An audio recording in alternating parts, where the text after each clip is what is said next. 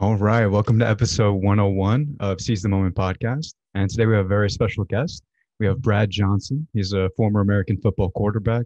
During his 15 year career in the National Football League, Johnson played for the Minnesota Vikings, Washington Redskins, Tampa Bay Buccaneers, and Dallas Cowboys.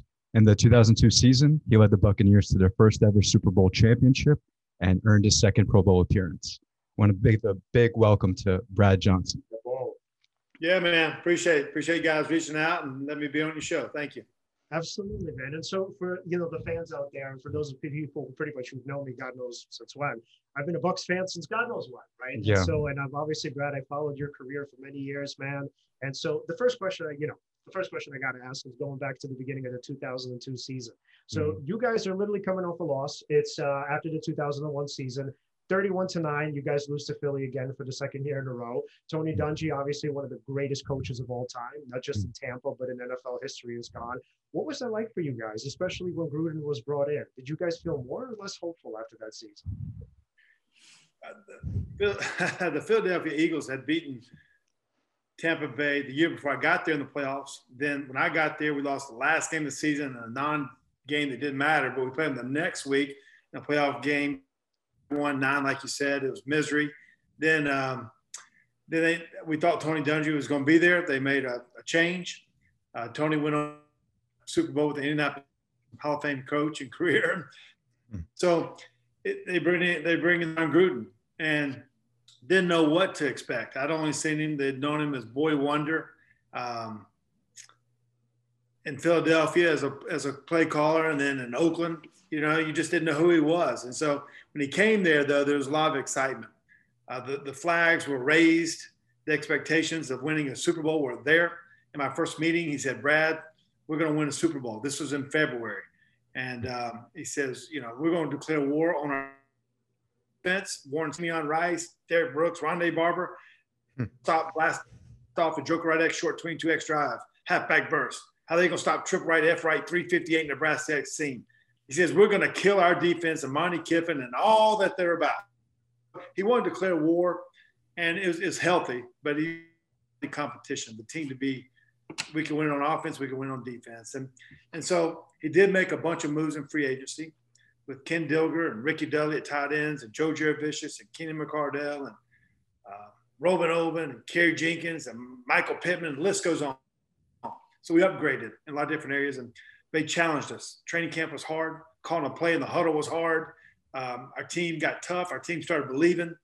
We went three and one in every four games, ended up going 12 and four. And then it came true. We were ready for the moment when it happened, uh, when we faced his old team in Oakland to win a mm-hmm. Super Bowl. So, John, he, he, made an instant impact on our team, the team and talent, and uh, we came through when we had to. Yeah, and then it's like, man, going even into that season, I remember you guys lost to the Eagles. I think it was week uh, five or six, something like that. Yeah, it was October twentieth yeah. of that year. They beat us, uh, I think twenty to, I think twenty to ten was the score, but it felt like it was forty-five to 0 mm-hmm. And um, I got my ribs cracked in that game. Got sacked six or seven times. Damn. Um, was knocked out for the next couple weeks, but we knew if we beat them the road to the Super Bowl was going to go through the Philadelphia Eagles. So basically, earned the right to get back to the playoff. Um, got the right to go play them at in the NFC Championship game in Philadelphia, the last game at the Vet. In the um, and I remember Gruden said, "Listen, the night before, this game's going to be ugly. Something bad's going to happen to us early, but don't panic. Just don't panic. We, we will win." And basically, they ran the opening kickoff back to our 25 yard line. Then Deuce Staley ran a touchdown. It was seven nothing. It was looking. It was you know below trees. They had all the white towels going crazy, and so it did happen. But he prepared us for the moment that you know our team was good enough, and then we, we made a lot of clutch plays during that during that course of the game to, to close down the Vet. Yeah. Mm-hmm. And so even going back to the beginning, I know a lot of people might not know this about John. And so maybe you too, Alan. So for our fans, so John Gruden's verbiage for like his offense is insanely complex, right? And so it's like he will give you a play that literally is just a basic running play and he mm-hmm. will give you like a million words for it, right? So you won't you're completely lost. So Brad, what was that like for you in that 02 season, actually trying to get the terminology and the language down? It was tough. It was yeah. tough. I mean, he'd, he'd call U shift to green left west F short power two U bananas Z over heads up for three smoke check H2 Miami. I mean, so you got a lot of things going there. You know, you got bunch right, bunch right tight, 72 scat Z jerk, heads up for 98 bunch crunch or 200 jet smoke or or 97 Wanda. So like you call the play on the huddle, you know? Yeah. So football is football. It is all about concepts. It's about angles of blocks. And it's about a number counts of reading the box count that's in the box. So he's a great, was a great teacher of, of concepts, of understanding what the defense was trying to do to you and how you could attack it.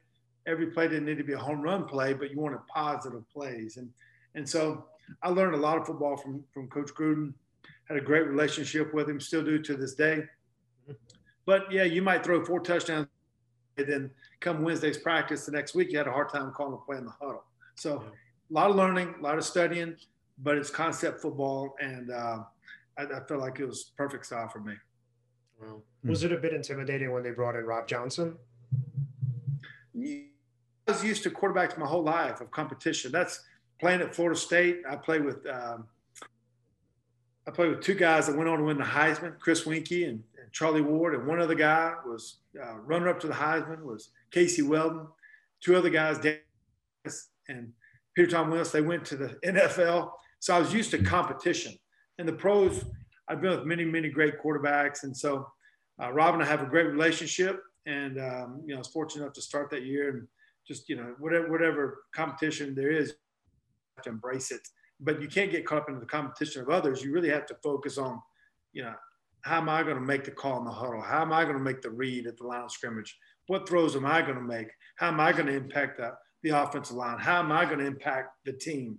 What are, you know, so those things can't get caught up into who you're going against, but more of how you're going to approach your position. Uh, how'd you learn to think like that? Was that something you came to yourself, or was it from the coach, or from just playing from years of playing? Yeah, you know, it's really it's really pretty neat. Um, basketball player in in, in North Carolina as a high school kid. Love I love sports. Grew up. My dad ran summer camps and dodgeball. I was playing soccer wars. I mean, anything you can name it. I was I was hmm. competing two square, four square, whatever it was. So competition is part of my life. But when I was in college, I met this guy. His name was Alex Serranos. Mm. I actually have a picture for you. Oh, cool. My guy. All right. That's awesome. Alex Serranos. So he actually ran the dorm uh, at our at our at uh, Florida State. We lived at Burt Reynolds Hall, and um, one day he, he, saw me jumping. I used to jump rope and run miles. I'd go swim in the pool, and you know, I'd play tennis. I'd run five miles. I was just, but he saw me jumping rope one day and uh, by the pool outside, and he says, "What are you doing?" I said, "I'm training." He, he says, Well, I think you're training to be a triathlete. I don't know if you're training to be a quarterback. I hmm. said, Well, I don't, you know what I mean? So took it to heart. He said, Why don't you come work out with me a little bit? So we started doing medicine balls. We did a lot of sand plyometrics. This was kind of before people were doing those things now. And then we got into reading books. Hmm. Um, a lot about how to dial into the moment, mm. those kind of things. And, and, for a quarterback, for quarterback, how to breathing after a good play, after a bad play. And so Alex, he's actually a sports psychologist. Oh, dope. Hmm. Wow. His, yeah. So he was, he had his, he had all that. And everybody thought he was just running a, I found one of the best guys you could ever find to train me. So, wow. so it's really cool. But the deal is, he, asked me a great question one time. He says, Why do you play the game? And, and so this was in college, and I couldn't, you know, my answer was like, well, I want to be the starter. Well, I want to, uh, he said, well, I want to, I want to be, win a national championship. Well, so then what? So then I want to make it to the pros. So then what? You know, mm-hmm. I, want, I want to win a Super Bowl. So what? Like, and so it took me a long time to figure out why, why I really enjoyed playing the game. And so the reason was it, it took me a while to figure out was I call it for two seconds two seconds. It's being able to call the play in the huddle. Mm-hmm. You know, it's, it's, trip right F short 72 scat, Y swing. Like I love calling the play. And then I also, you know, I love getting at the line of scrimmage and blue 88, hot, hot, check back, black, 358 smoke. And you get in those kind of things. Well, it takes two seconds. And then to take the snap and drop back and then to manipulate the linebacker and then throw the throw the square in it takes two seconds. And then when you score a touchdown, you, you give it high fives, you, you're you're hugging somebody that you really know, you don't know, but you are. You know what I mean? Mm-hmm. You're you're team. You, you, so the, it's it's those two. It's the feeling is what I'm talking about. So you get a great. It's like, why do you play? I want to win a championship. Well, what if you don't? What if you don't win a championship? Right. Well, I'm a great golfer. I, I want to be. I want to. I want to back to that swing. You know, I, mean? I, would think that's why a golfer plays the, for that feeling of what it feels like to hit a, hit the ball like that. You know what I mean? To make a crucial. Those are all like moments. You know, so. So that was the answer. So my buddy here, Alex, he trained me like that. You know, you think of you think of Miyagi training. wax on, wax Karate Kid. You know what I mean? So this was before our in the so late 80s and 90s. We, we trained together for for 17 years, and so it's a one-on-one kind of personal relationship we had. But you know, how do you act after you throw a touchdown? How do you re- react after you throw an interception? How do you how do you deal with the moments? How do you how do you how can you repeat success? How can you deal with this play, this play? Not worried about the future. Like, no, dial into the moment. So that's that's kind of what my guy Alex did for me. Oh, that's so wow. awesome. Do you remember what kind of books you read? Yeah, um, I can't remember all of them, but we started out with like a lot of like tennis books, like, um, and then like archery, like Zen and Zen and Zen and archery. archery. and then yeah, yeah, and then um, uh, Jonathan Livingston Seagull. Then there's a book called Flow, and then but it's a lot of just yeah. sports psychology uh, books. It's, it's all about dialing into the moment and how to control your breathing, how to not get distracted by things. Are there distractions? Yes, but embrace those and be able to to, to put them aside when it, when it when it matters. So that's kind of the things that were that that we read about and go through those kind of things. But a lot of it was really being able to control your breathing. Uh, mm-hmm. and, and, and, you know, you hear a lot of people talk about it, especially in golf or tennis or individual sports, but I don't know if you hear about it so much as a uh, team sport sometimes. Hmm. Wow. And that's so awesome because literally our first episode of this podcast two years ago was on the flow states. Yeah. Yeah. Yeah. Because to think about the past or future or what's going on in your life while you're playing the game, I'm just relating it to you. Uh, yeah. Uh, you, you can't fully concentrate on the game if you have this narrative going on in your head. And then on top of that, breathing techniques that probably are going to affect your uh, how you manage your energy and right? your anxiety too and anxiety too. Mm-hmm. Yeah. So it's it's cool. Yeah. yeah. Well, Brad, do you remember some of the things you took away from flow? No, I, I very much like we're talking about, and I, I think understanding that there are going to be distractions, embrace them. You know what I mean? But being able to like, you know, I remember like like we're talking about breathing. Instead of like running out to the huddle, I would walk to the huddle. Mm. I knew I mm. heart rate above a, under a certain level. you, you, see it in uh, you see it in the Winter Olympics. The the people, the skiers, right, ski right. they have to ski, then they have to shoot, and well, they the, the, the more the, the more the heart rate goes up, the, they kind of just miss just by a little bit, you know. So I knew if my heart rate gets over 130, now if you're running and you're scrambling, you go into the sidelines, automatically it goes up to 155, 162. You kind of get in those moments like that. Now, if I'm training like that, that's one thing, but when you're playing, you got to keep it down and just to be able to control the huddle uh, to be able to control what's going on the sidelines, to know when you're playing and when you're not playing. A lot of guys have wasted energy on the sidelines, you know, so those kind of things. But, you know, obviously in a, in a game of football, there's going to be, there's average about 65 plays a game. Mm-hmm. Four or five plays where you have to make a crucial play, but you don't know which play they are. mm-hmm.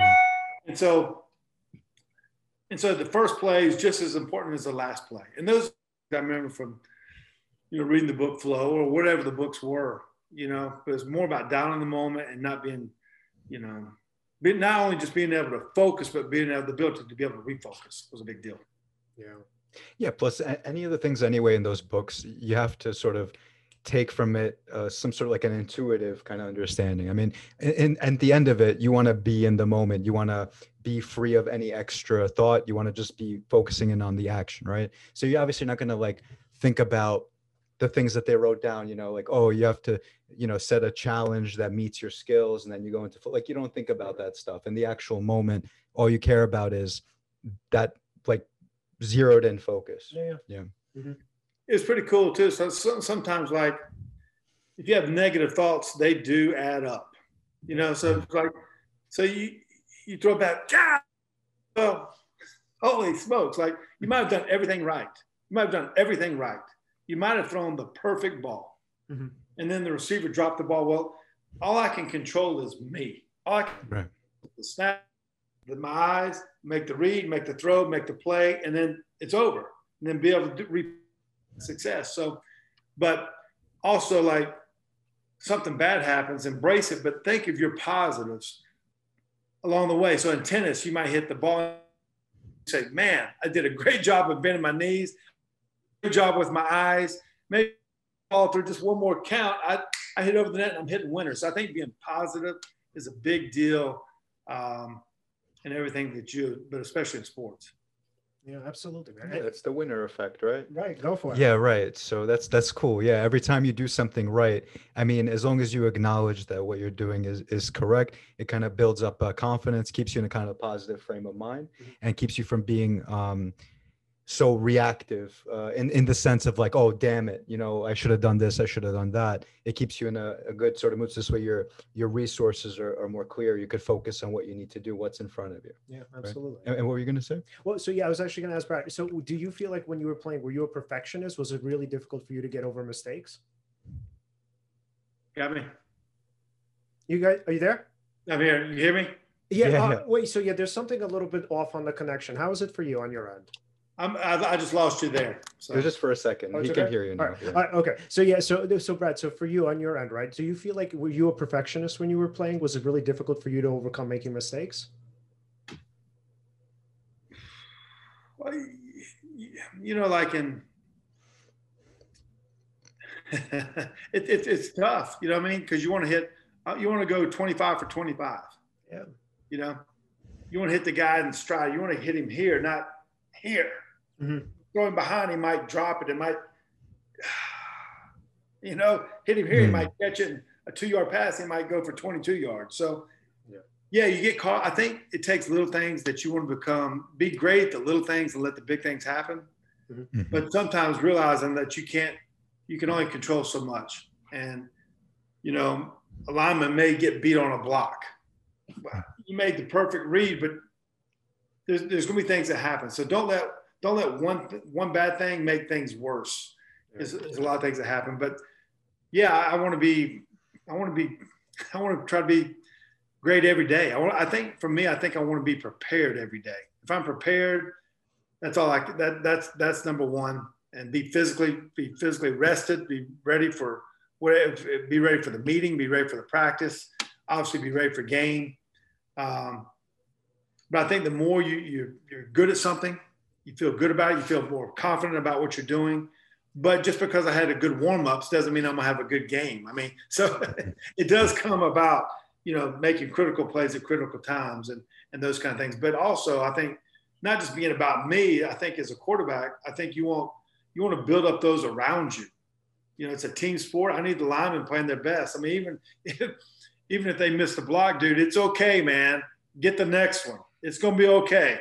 You know, the guy drops the ball, he can't, dude. We'll watch the film. We'll figure it out. We'll figure it out tomorrow. Let's let's let's let's dial back now. Let's, so I think being encouraging others around you is a big deal, you know, especially for a quarterback. Get the greatness out of others. Yeah, wow, absolutely. And then so going back to that 02 season, right? So now we're talking about Philadelphia, right? So this is three losses in a row. You guys now lose twice in the playoffs and once in the regular season. How did you pick yourselves back up after that? Because I remember there was that like uh, pretty famous quote on NFL films, right? Where I don't remember who the lineman was, but he told he tells Derrick Brooks, he says, Y'all got scored on. And Brooks is like, Yeah, we'll be back. We'll be back. Yeah. yeah. yeah. No, we were we were a team full of rock stars and full of confidence. There's no doubt about that. But everybody gets beat at some point. You get beat, you know what I mean? So it's how you rebound from it. But but for us to go through them, that was that was our Super Bowl. That was that was that was as big as anything. Overcoming, you know, what they had done to us in the past. There was much much respect between both teams, but they they got the uh, they reaped the, the rewards in the past. But this was a different year, and not letting you know just because something bad happened, you know, last couple years that wasn't going to happen on that day and uh, but I, I, just remember things got things got off to a slow start in that game. But I remember there was a critical play early in the game, and, and everyone talks about Rondé Barber at the very end of the game. Yeah. Um, making the inter- we were up 20 to 10. There's about two and a half minutes to go, and he makes the interception, and then we win. We win the game 27-10. It was a it was one of the biggest moments in Buccaneer history because that was the moment we're going to the Super Bowl. Yeah. But early in the game, we were we were down, and we ran a play. It's called a triple left 83 double smash X option. So hmm. basically, this play is we got two guys running two corner routes and two guys running two flat routes, and then Joe Jurevicius was going to go over the middle. A lot of times we call it X, not X option, we call it X jerk because we're going to make the Mike, the middle linebacker, look like a jerk. You know what I mean? so I almost checked out of the play. And it, to me, it was the most critical play of the whole season. Um, because if I checked the play, I was either checking the 359 sticky, which would have been a, a four yard stick route. I was either checking the 98 bunch crunch was a toss, or I was checking the 59 Lexus, which was basically a curl flat. And I just said, stick with it. For some reason, I said, stick with I remember all the meetings. I remember, hey, if I make a bang R call, we're going to slide the line to the right. The guy's not going to, we can pick up the blitz and we mm-hmm. can run this play. So basically, we make the call, stick to stuck to the rules, and then actually Joe Jurevicius, he catches the ball over the middle. He runs it for a 73 yard run. Everybody knows it's go Joe go.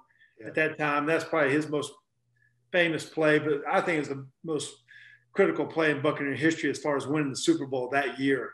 Uh, was that, and for me, it was sticking to my rules of how I was trained by you know by Gruden by making the you know the call and knowing my heights or knowing how to slide the protection. And then guys make their plays. So that was triple F 83 double smash X option. Legendary. And it's like, and I think a lot of people don't know that Joe Jurevicius actually didn't even, almost didn't play that game.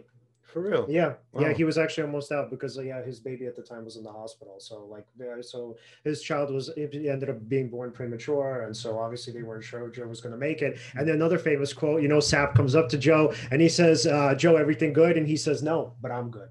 Hmm. yeah, yeah. Yeah, his baby, his baby passed away.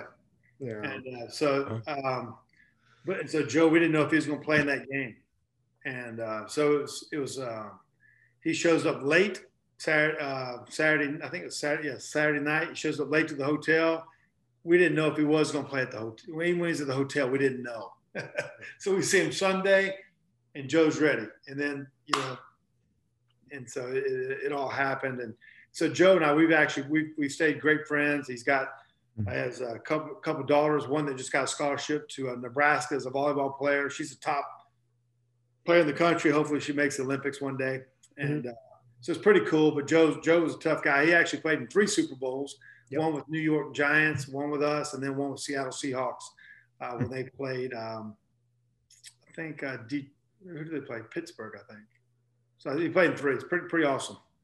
Yeah, would you say that he was one of one of the most underrated players that you've played with?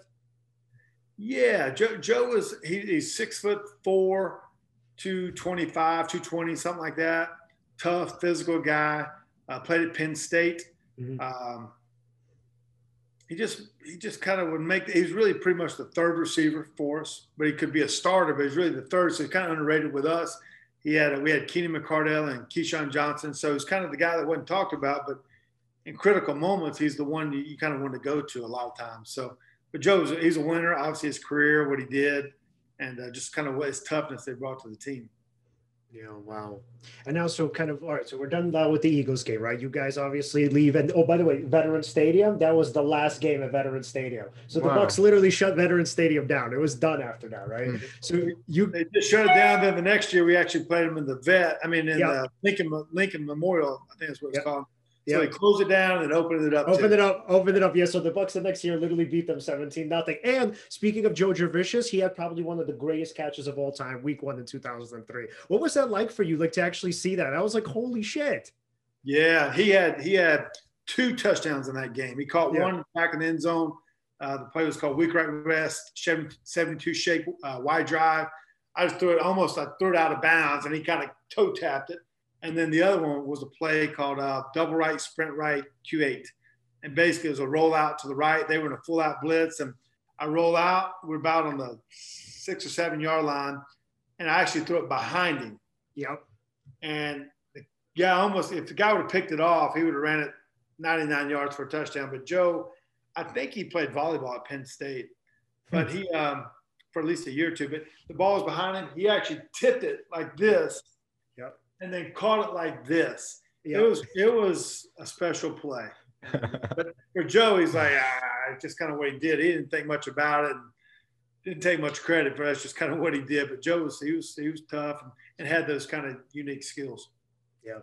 Yeah, and just to kind of go back to our audience for a little bit, right? The banner behind you, Super Bowl 37, right? So now, literally, you guys beat Philadelphia. We're in Super Bowl 37. The coolest thing about this, and so again, going back to our audience, and even for you too. So Gruden literally gets traded from the Raiders, right? So they trade Gruden for a bunch of draft picks, a bunch of first rounders, second rounders, right? Mm-hmm. Now Gruden is in the Super Bowl playing his old team, right? Everybody, old coaches, old like teammates, pretty much everybody he knew for years at that point, mm-hmm. right?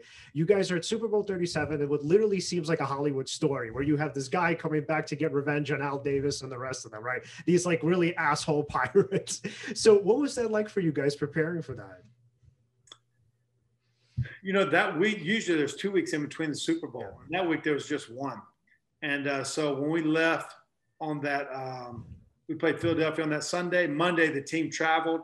They stayed, the coaches stayed back on Monday. They actually uh, rented Mark Cuban's plane. They came out Tuesday night and then we started our practice Wednesday. But Gruden, he's, he's always organized, always a film watcher. You know, three thirty, four in the morning, and yep, bags under his eyes, watching so much film and stuff. But but he was ready, and and so obviously he knew their personnel because of the, the guys that they had. He'd been coaching before, but I think he, we were just ready to play. We, we had a bunch of guys. We were fresh, and um, I actually think the one week helped us out because we just came out. We were ready to play um, didn't get distracted by you know getting tickets and hotels and airplane tickets for everybody. We just let's just play the game and get it over with and go. But but Gruden he was he was dialed in for the moment, you know, and uh, so it's, it's pretty cool, pretty cool. Yeah, what was it like for you in the first quarter? Because first quarter, obviously, one of the first plays you throw a pick to Charles Woodson. Was that discouraging? Yeah, you you know, I, I, t- I tell you, going to the Super Bowl, it, it's it's kind of unique. Okay, so you know, all your life, all my life, I've sat in there. I've been at parties and eating chips and dip and watching for this game. You know what I mean? So I come out for warm ups, and you get you get there real early. You don't get there. You have to get there like three and a half hours before the game takes place. And so we go through warm ups, and you're hanging out forever. And then I remember the the national anthem. The, the Dixie Chicks were singing the national anthem, and Celine Dion was singing "God Bless America." Then I'm watching Bob Griese and Don Shula and Larry Csonka, they're out there doing the coin flip, and, and so it's just it's just more than people know. And the game was slow in the first quarter. I mean, neither team could do anything. I think they it was just it was just a slow first quarter. I think I was started out the game at four. I was four for thirteen, but and I had a pick early in the game. But kind of like we were talking about earlier, on the pick, I actually dropped back. The play was called uh, trips right, zebra left, 58 delta, zebra choice, and basically it was a stutter go by Keenan McCardell. I looked the safety off. Keenan McCardell, he goes by Charles Woodson. It's going to be about a 25, 30 yard hit. Well, I get hit in the left, the ball goes fluttering up, and it's a pick. And I'm like, I, I didn't do anything wrong. I didn't feel bad, but, but when you're a quarterback, it's like it's like running through, you, you know, a pat on the back and slap in the face is six inches away. You find out who your friends are. When you throw a touchdown, they're giving you all high fives. When you throw an interception, like, what'd you do wrong, man? I, I didn't do anything wrong. But I threw four or five balls away, had the pick. It was just a slow first quarter, but you know, it, we kind of got hot in the second quarter, then kind of ran off with it. But those are, you know, we weren't. the game never got out of tact in the first quarter.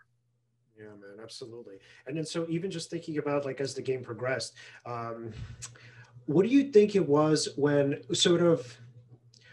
Mm, let's see what I wanted to ask. So, damn, now I lost the question. So it was about something about the defense. Uh, Wow. Oh my God. Actually, we had, we had a couple interceptions in the second quarter, and mm-hmm. uh, Dexter Jackson had a couple interceptions. Yes. That's what I wanted to ask. Yeah, so that was the big question, right? Were yeah. you guys surprised? Um, well, this is a little bit of a defensive question, but were you guys surprised that literally Callahan didn't change the offensive playbook at all? So going back into like your practices, obviously, so Gruden literally was even throwing the ball in practice, right? So he was right. literally practicing being Rich Gannon, and so uh, these plays that they were calling in practice as the Raiders, the Raiders were still calling because they were using the same playbook. So there was this really great, t- uh, this really great uh, film scene where literally John Lynch is like, "Yo, Monte, I'm calling it. It's sluggo seam. That's that's going to be the play." Literally they got it right. So that was the play. Dexter Jackson gets the first pick. So did that surprise you guys that they didn't really disguise much in that playbook? I, I think Lynch was saying Sluggo seam every play. Oh, was he? yeah, I mean, that's that's the truth, man. That's a lot of gets talked about, kind of what you're saying that we Gruden knew their defense. You know, I mean, knew their offensive playbook. But mm-hmm. the thing about it, they knew our offensive playbook too because they had him as their coach for four yeah. years. So right. it's really, it really gets spun around the wrong way. It's, both teams knew each other. Both teams were great. Uh, Rich Gannon was the MVP of the season that year uh, for the Oakland Raiders, and had a great team. Uh, at the end of the at the end of the half, we went up 20 to three. We mm-hmm. ran a one touchdown was Michael Alstott. Uh, he ran green right close, 14 blast. And then uh, we threw a uh, fade stop to Keenan McCardell at the end of the half. Uh, the play was called South Right Nickel 41 Kill 374 Wasp, and is one on one with Keenan McCardell. He was great at back shoulder fades, and so we went up 20 to three and a half, and so we felt like we had a little, you know, belief that we could, you know, pull it out in the second half. Yeah, the second house had the second half was literally a slaughter fest. I mean, the, I, so the one of the best stories of that season, again talking about like these Hollywood kind of scripts and these endings. So Gruden literally challenges the defense in the beginning of the season. He says, "You guys are so great, score nine touchdowns on defense, right?" And defenses like really are known for touchdowns. Mm-hmm. So he's like, "If you guys are so good, set us up in positions to win the game. Score nine touchdowns on defense." So literally in that Super Bowl, they scored eight, no seven, eight, and nine touchdowns. Yeah. Wow. Uh huh. So we had two by Dwight Smith and one by Derrick Brooks. How crazy was that that it kind of ended up so picturesque? It did. They, well, one time we were up 34 to three in the 3rd mm-hmm. quarter. You think the game's over, and then all of a sudden they threw a uh, they threw a touchdown pass to Jerry Porter, 34 9. They went for two. Yep. Then they block a punt. They went for two. Now the score's 34 15.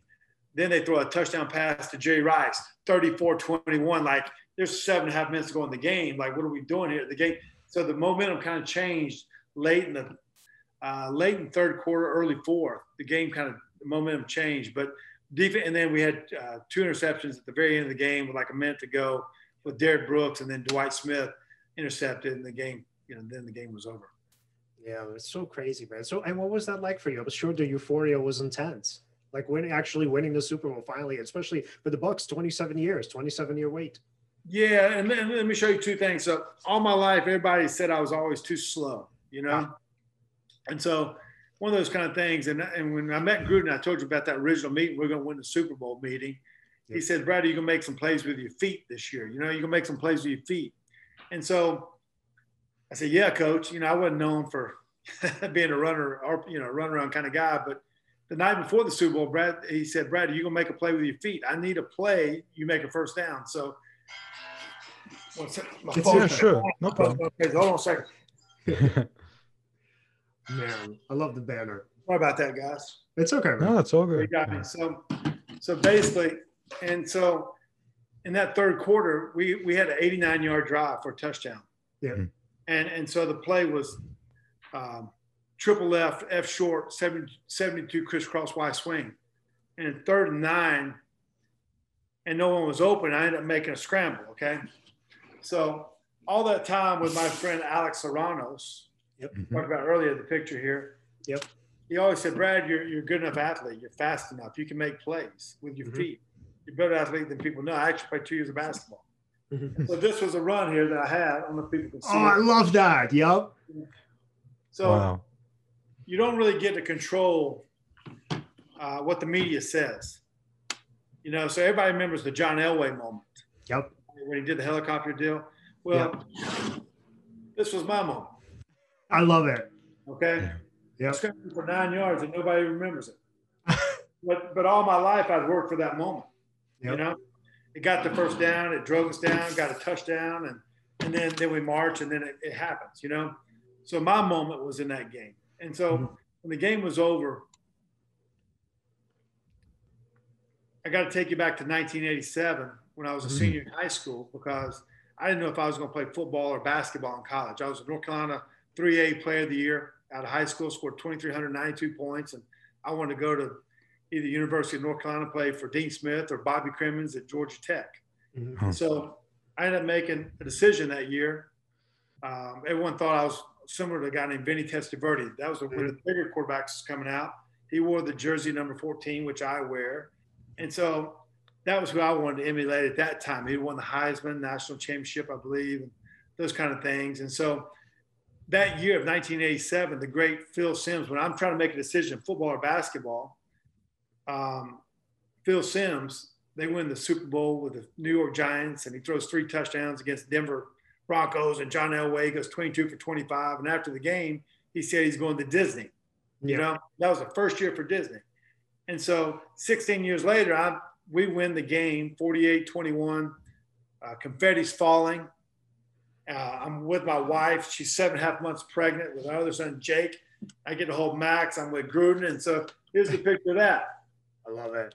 Wow. Confetti's falling.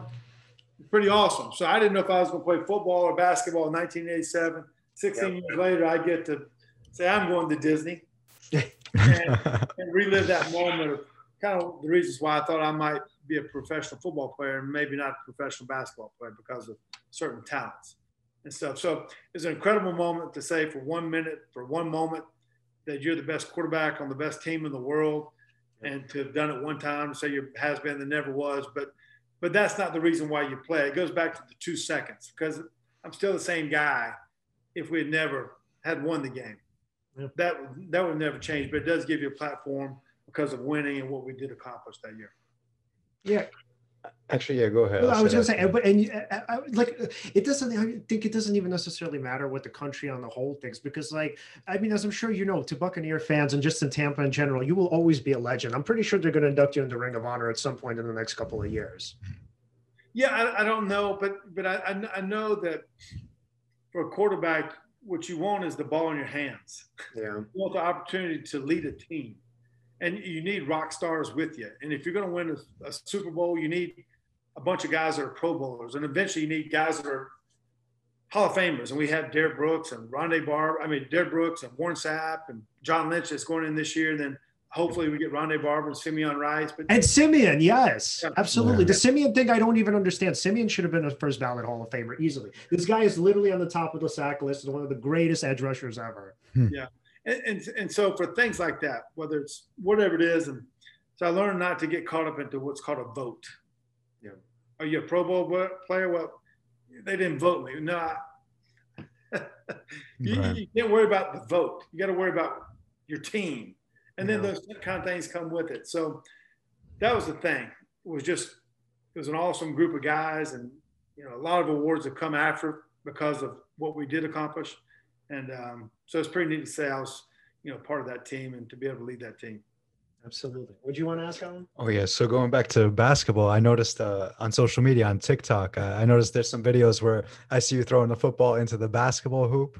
Yeah, yeah, yeah, yeah. That looks so cool. Yeah. Leon was showing that to me, uh, like just just before. Yeah, yeah. I was like, "How does he do it?" And he did it like one after the other. It's cool. Yeah, yeah, yeah. It's Big Bad Brad 14 on TikTok, and I kind of when I my kids kind of got on it when the pandemic ha- happened a year ago, and I was like, "What is that?" And so I ah. kind of started getting into it a little bit, and then I made a lot of videos of my career and just different funny things too on there now. But mm-hmm. it's kind of you can kind of if you follow it from from the first one on to what it is now. But now I'm into trick shots and, you know, I'm throwing, you know, goals and poles and whether it's footballs or basketballs. And I try to do everything in multiple shots, not just one trick shot and then splice them together. It's got to be two, three, four, five shots in a row. If I don't get that last shot, then I don't, I don't do it. I, I would not post it. I don't feel comfortable doing it because I want to make it something hard, something different than somebody else has done. But I'm either out there on the basketball court, spinning the ball off a finger, or bouncing off the ground, or over the backboard, or throwing footballs in the, into the goal. So I, I have a lot of fun doing that kind of stuff. And is that like part of the way you get your uh, the two seconds in? Uh, like one yeah. of the things that you do? Yeah, I mean, I, I, you know, I'm not, I can't, I, I can't play any more games. You know, yeah. my eligibility's over. My my body's done. But when that ball goes in the hole, like making these shots, it's not just one shot that I'll make. It may be two, three shots, and sometimes they go fast. But then sometimes, I mean, hell, I may be out there for three hours. I mean, it's oh, work. Like it's work. And then if I don't get it, then I'll come back the next day. So. It's not as easy as just it looks. Oh, there it goes, there it goes, there it goes. Like it's it's work. But when it goes in, I'm like, yeah. You know what I mean? And that's the, the feeling that you want. And then, you know, I may run to Zaxby's and drink a big thing of sweet tea and kind of enjoy, man. Did you see that? So it's not really about if how many views it gets or how many. It's just that feeling for me to make that last shot, and I do get excited about it. Hmm. Yeah, absolutely. And also kind of going back to the Bucs again. So now you guys win the Super Bowl, and now 2003, you guys minus I think Dexter Jackson, and I think uh, Jeff Christie was gone too, right? So, but you guys have virtually the same team, really great team, right? So week one, you knock out Philadelphia 17 to zero, right? And so what happened? What do you think happened with you guys, and how come sort of? The, I mean, the expectations were obviously high, right? And how come? Yeah, I mean, how come no playoff run that year? Yeah. What do you think? What do you think contributed to that? Yeah, it's a great question.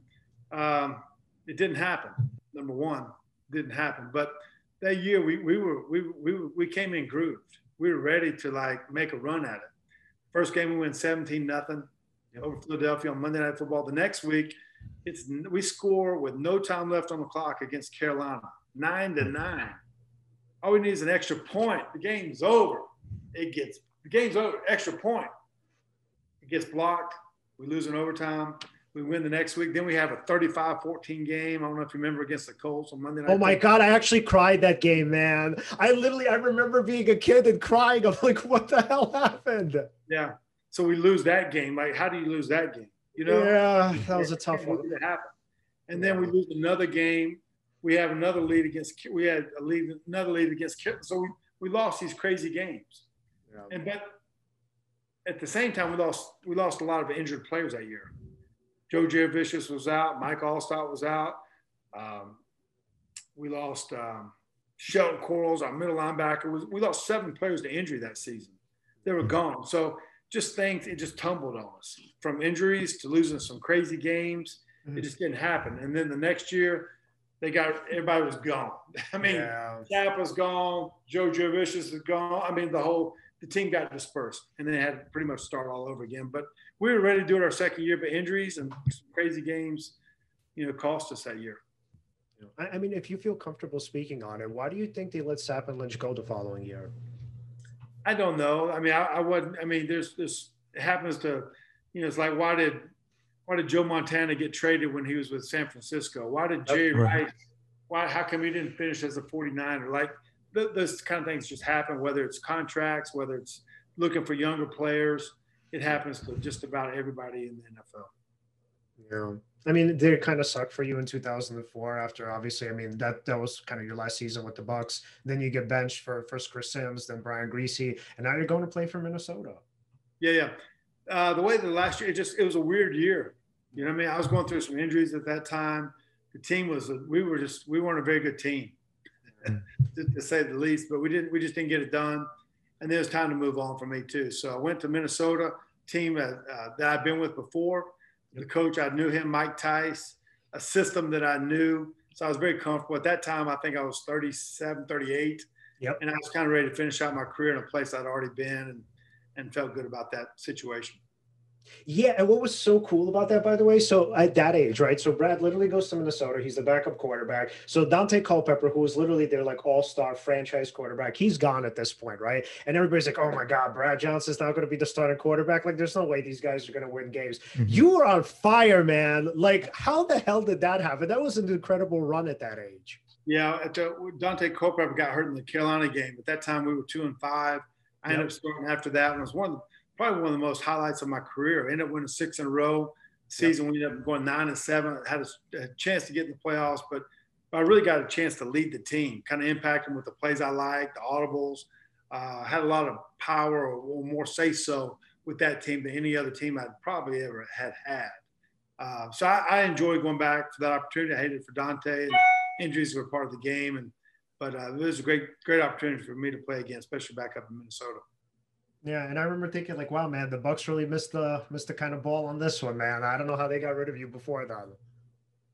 Yeah, it's crazy. The moves are made. You know what I mean? And that, yeah. that happens with all kinds of players. It's out. There's a lot of things that are out of your control. But, but I was just thankful for another opportunity, and I knew I could play. I knew I could win, and so that was that was that was just grateful for that opportunity.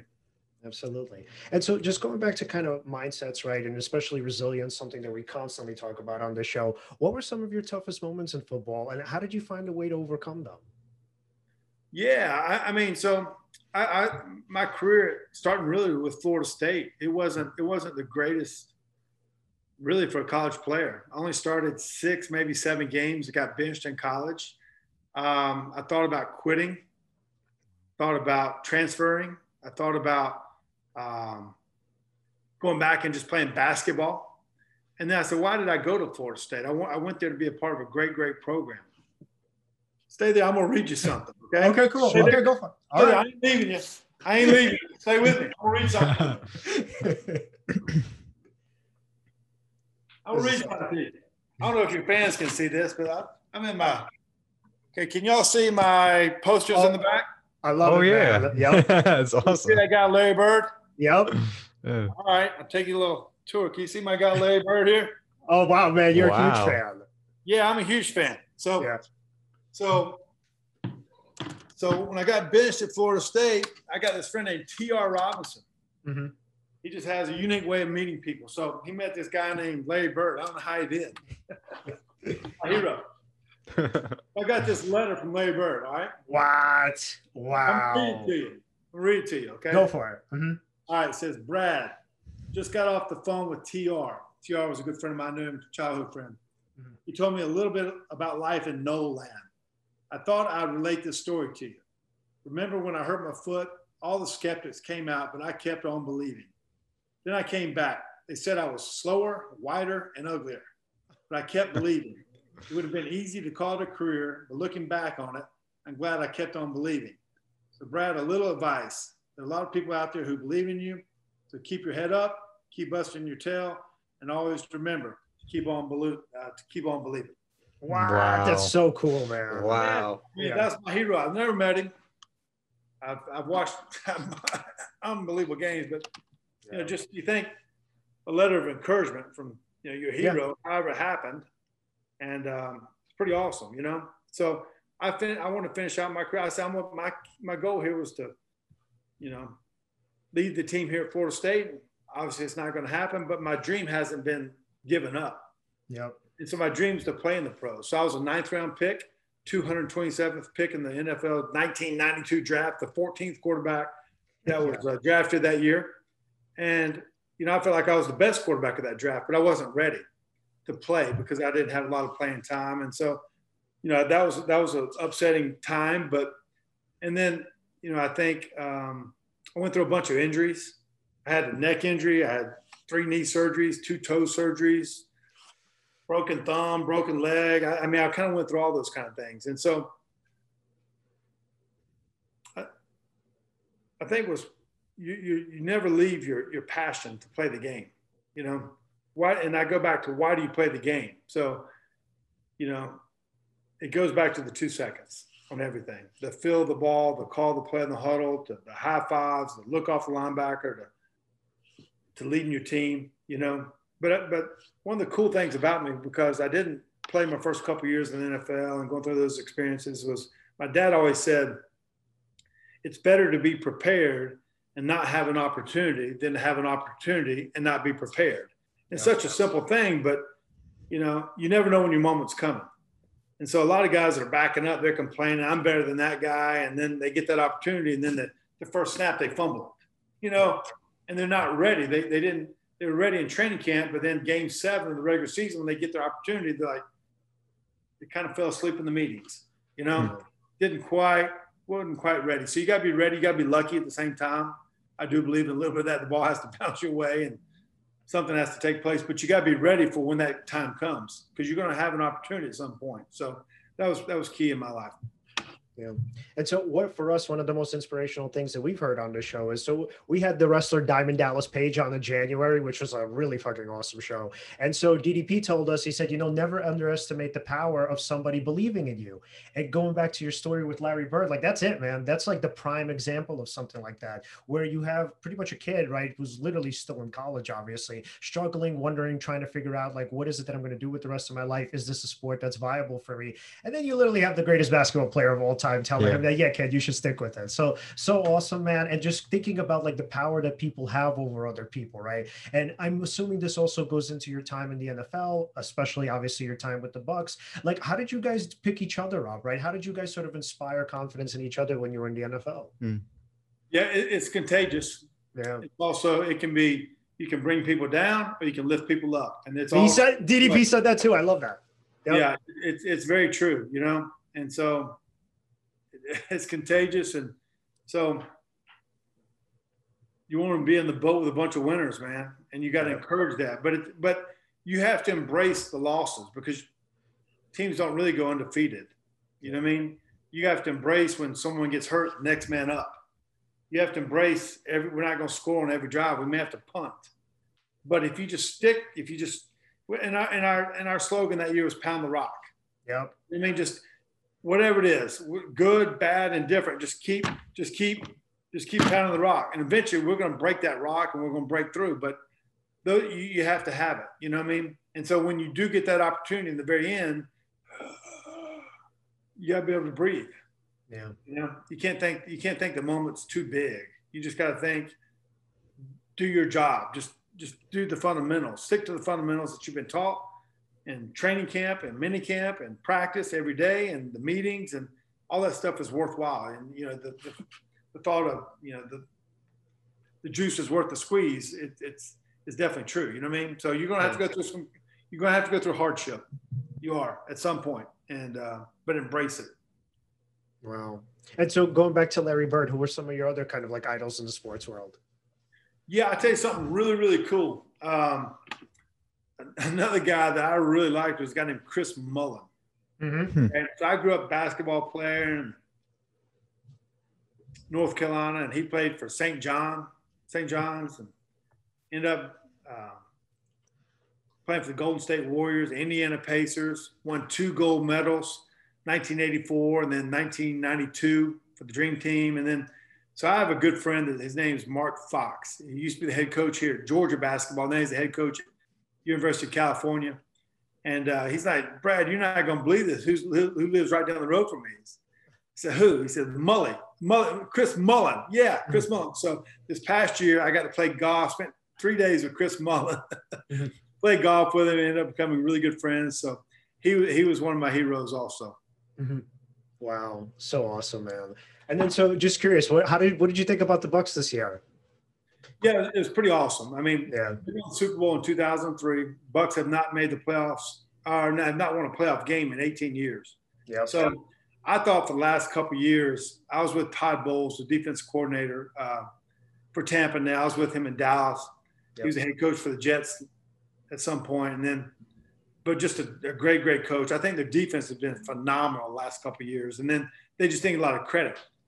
Um, Tampa struggled offensively, turned the ball over, and those kind of things. So a move was made. Brady came in there. He's a guy's, you know, been to ten Super Bowls, won seven, lost in four AFC Championship games, one of the most games ever as a quarterback. And I mean, it's all it's all been documented. So when they did, they made the moves. It was very similar to our year they brought in a bunch of free agents. They had a tremendous defense. They were top five defense. They scored 145 points off of defensive turnovers. They scored 45 points off of turnovers in the playoffs. Um, they won three games on the road at Washington, New Orleans, and then at Green Bay. Then they won the home game at Tampa. So what they accomplished this year was, was awesome in a pandemic year. Being in the first year like we did under Gruden's system, first year for Tom Brady being under uh, Bruce Arians' system. So a lot of similarities, to be honest with you. Yeah, and a lot of people compare Brady to Gruden. They're like, it's literally the same story. Brady comes in, he's like, yeah, guys, we're winning the Super Bowl. Exactly what Gruden told you guys. Hmm. Yeah, I mean, it, it, it takes a little bit of swagger, mm-hmm. and and and, but their their team was built to win it. Yeah. You know, some teams aren't built to win it, so maybe you can't say those kind of things. You know what I mean? Mm-hmm. I hate to say that, but that if but when you team, there are certain teams that are built to win it. And Tampa this year, with especially with the moves they made in free agency, all the players that they brought in on the offensive side, the defense that they had, they were built to win it. And I think it was one of those expectations were there from from from get go. Yeah, man. And thank God Vita Vea came back because that was like a huge blow. I think it was week five against the Bears. Vea, who's literally our best defensive player, goes down and we're like, oh, shit, man. And then he literally, so uh, one of the best stories from the season where literally Bruce Arians tells him, he said, look, mm. man, he's like, you worry on getting healthy. We'll worry about getting into the playoffs. And then literally Vita Vea comes back for, I think it was the divisional game against Green Bay.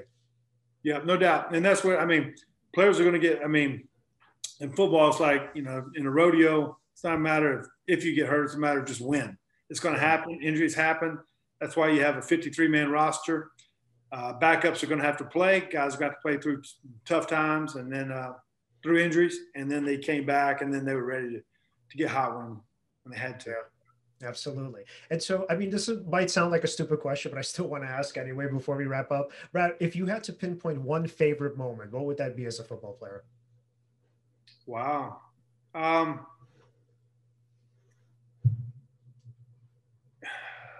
I mean, one of the coolest plays was obviously was obviously I threw a touchdown pass to myself. Mm-hmm. Okay. Yeah, so, yeah, that was dope. Yeah. So basically, the play was, but that's not the play I'm going to talk about. I'll talk about it real, real quick though. Uh-huh. That play was called dot left spear, rip Dallas. Is basically stick flat. I threw it, mm-hmm.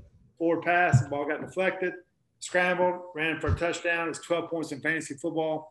Uh, it had never been done before, and I won an ESPY award. And but I think the coolest play for me was my very first touchdown pass, um, 1996. Warren Moon was the starting quarterback. He got hurt in the first game of the uh, of the season against the Detroit Lions. A week before in preseason, I had a bad preseason game. Thought I was going to get cut, and uh, my dad he surprised me that game. Surprised me. He showed up out. I saw him at the bus after the game. I'm like, I'm almost in tears. I'm going to get cut. We lose the last preseason game, which nobody remembers, but you know, it's one of those deals. Well, the very next week, he'd been through a heart surgery that that that spring and summer. I you know didn't know if he was gonna make. And then so that very first game, Warren Moon gets hurt. I come in the game. We come from behind. I throw a, a touchdown pass uh, to Cris Carter to win the game. This play was called change right, base right, 086, that flat. I found him on a post with my first touchdown pass. So that was a, probably one of the coolest moments. And then after the game, I threw my ball up to my dad in the stands. And so was, that's kind of the beginning of my career. But that was probably the coolest moment, to be honest with you. Wow. Sounds so awesome. And so, what do you think are the Bucs' chances this year? Wow, man, they're loaded. They're loaded. Yeah. They, brought, they brought the team back, but it's kind of like we talked about before. It's, I mean, it's it's 16 games. You have injuries, you have crazy games. You got to go earn it. But they got the team to make up to to be a, a great team. But it's like last year they were seven and five. Yeah. At one point they were one and three in the month of November. Then they got hot at the right time. So uh, we'll just got to root for them and see how it goes. You know. Yeah, I think if the key guys stay healthy, my hunch is that it's going to be Green Bay and Tampa again in the NFC Championship. Your hunch is probably pretty good. Yeah. All right, man. So before we wrap up, Alan, any final questions for Brad? Yeah, if we wanted to follow you on social media, where where could we find you? Yeah, if it if it's TikTok, it's Big Bad Brad 14. If it's Instagram or Twitter, it's Brad underscore Johnson underscore 14. And uh, pretty simple. You reach out to me and and uh, I kind of just try to have fun with all social media, nothing too serious. Absolutely. Awesome. And also, just for the Glazer family, you guys need to induct Brad Johnson into the Ring of Honor. That's something that should have happened yesterday. So, like, literally, Brad Johnson, one of the greatest quarterbacks in Tampa Bay history, man. I love you so much. I'm so happy that you came on. Thank you so much. I can't much. even begin yeah. to tell you how meaningful this was for me. Yeah, I mean, I appreciate you guys reaching out to me, being part of your show. Uh, you got a guys got a great show, and I'm sharing some pictures, sharing some stories and uh, so hopefully everyone can enjoy. Absolutely, man. We'll be in touch with you soon. Thank you so much again. Very good. Thank you, guys. See you now. take, take care. Take care, man. Yo, what? that was awesome. that was so awesome. Yeah. Well, all right, guys. If you want to follow us, follow us at Seize the Moment Podcast on Facebook and on Instagram, and at Seize underscore Podcast on Twitter. Like, subscribe, hit the bell. the bell. And thank you so much for watching. See you next time.